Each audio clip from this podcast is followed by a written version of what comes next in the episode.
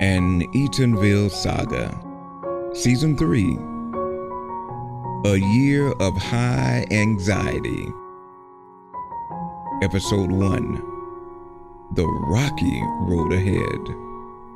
Here's our storyteller, N.Y. Nathiri.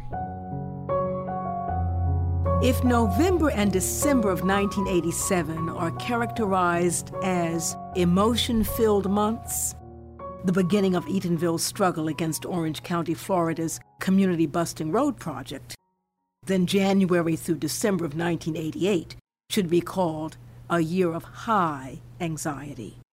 For we at PEC had to accomplish two things.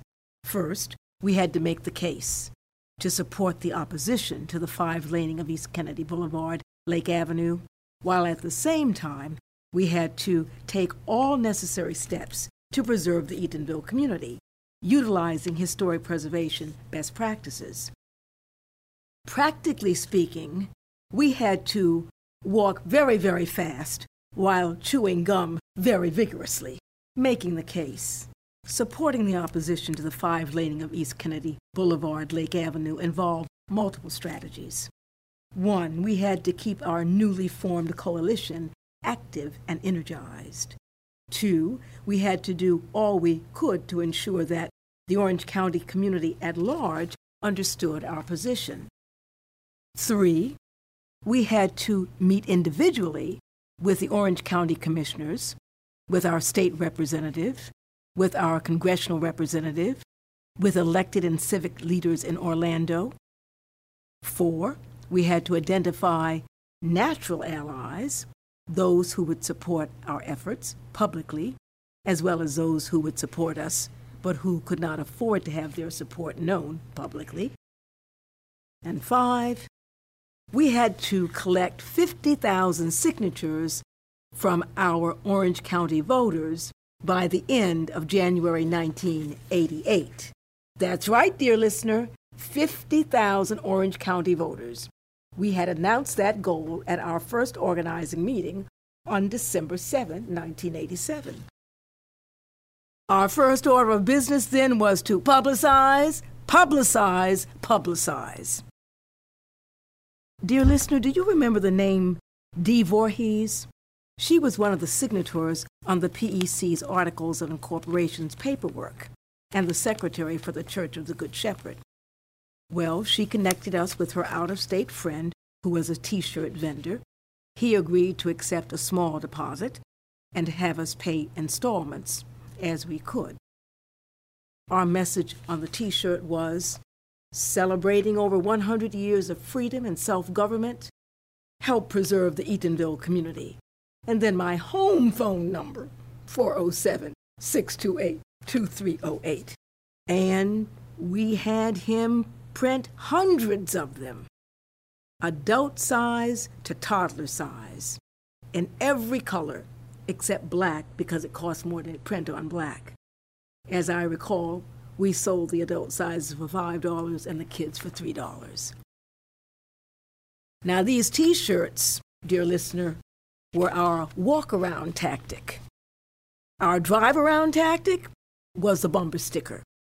The message on our very bright orange bumper sticker with bold lettering was The Orange County Commission doesn't listen to the people. PEC 88. Remember Margaret Shalang, our edgy grassroots Maitland activist? Well, she coordinated the printing of thousands of them. So you were apt to see that message anywhere on all manner of motor vehicles. And to collect those 50,000 signatures, we had to attend a whole lot of church services, knock on many a door, station ourselves in laundromats wherever they were located. In short, we had to be everywhere doing everything all the time. Now, what you just heard, dear listener, was the very public grassroots activism. At the same time, PEC had to implement a more nuanced strategy, meeting individually with our elected officials, whom we felt it strategic to engage with so that we could explain our position. As PEC prepared to make these appointments, I received two pieces of advice. One from my Maitland mentor, the marvelous Mrs. Germaine Marvel, and one from my Eatonville political mentor, Councilwoman Ada Sims. Both stressed the need for my becoming more aggressive as a PEC spokesperson, but their advice came from differing perspectives. Mrs. Germaine Marvel was a woman who took positions. She dared to occupy space as a woman in a man's world.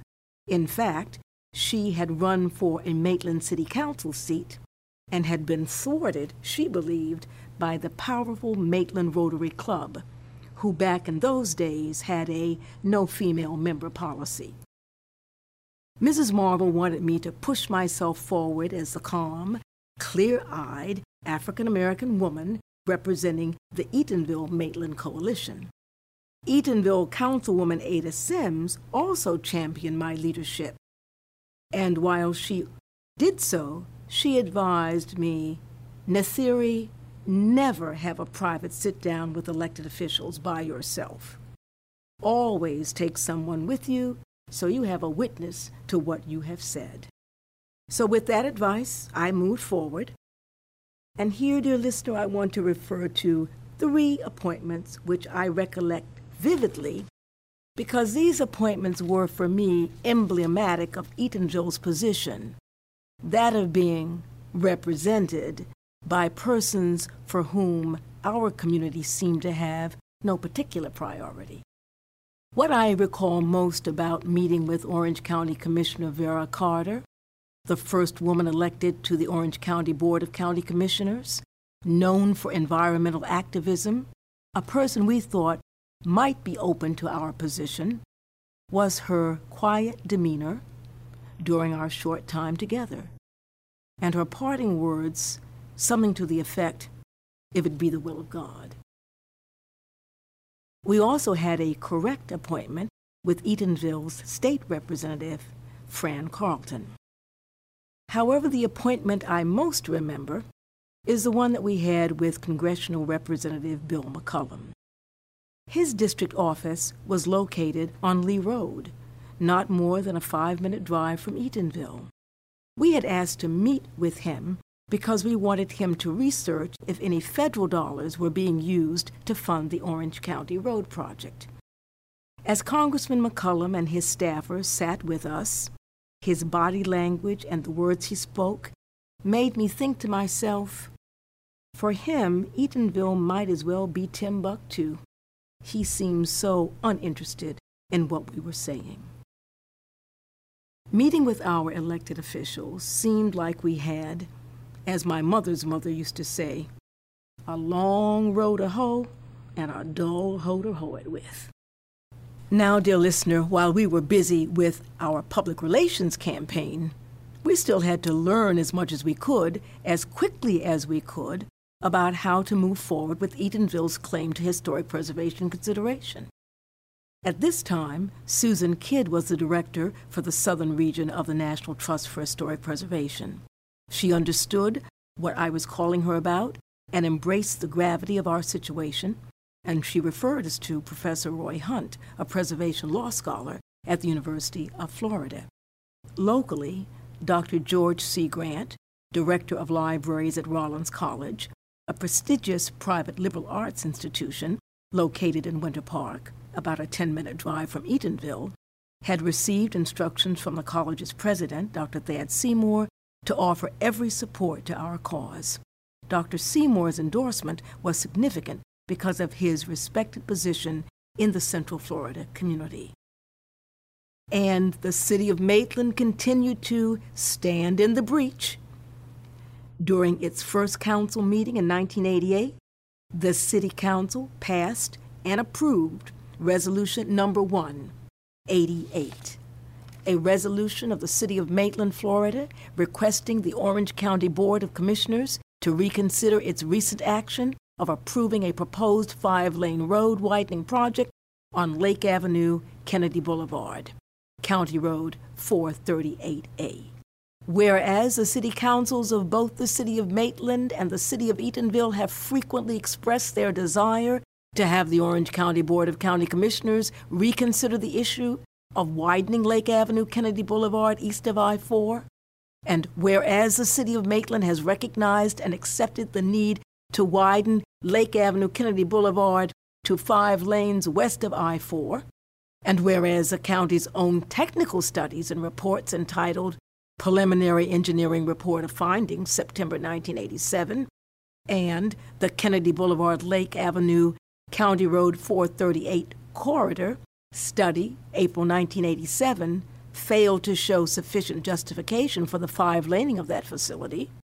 And whereas the county's own five year transportation impact fee assessment program, December 1985, acknowledges that there are no existing service deficiencies on the Lake Avenue Kennedy Boulevard Road segment from I 4 East, and further that the proposed road improvement program is justified solely on the basis of new growth.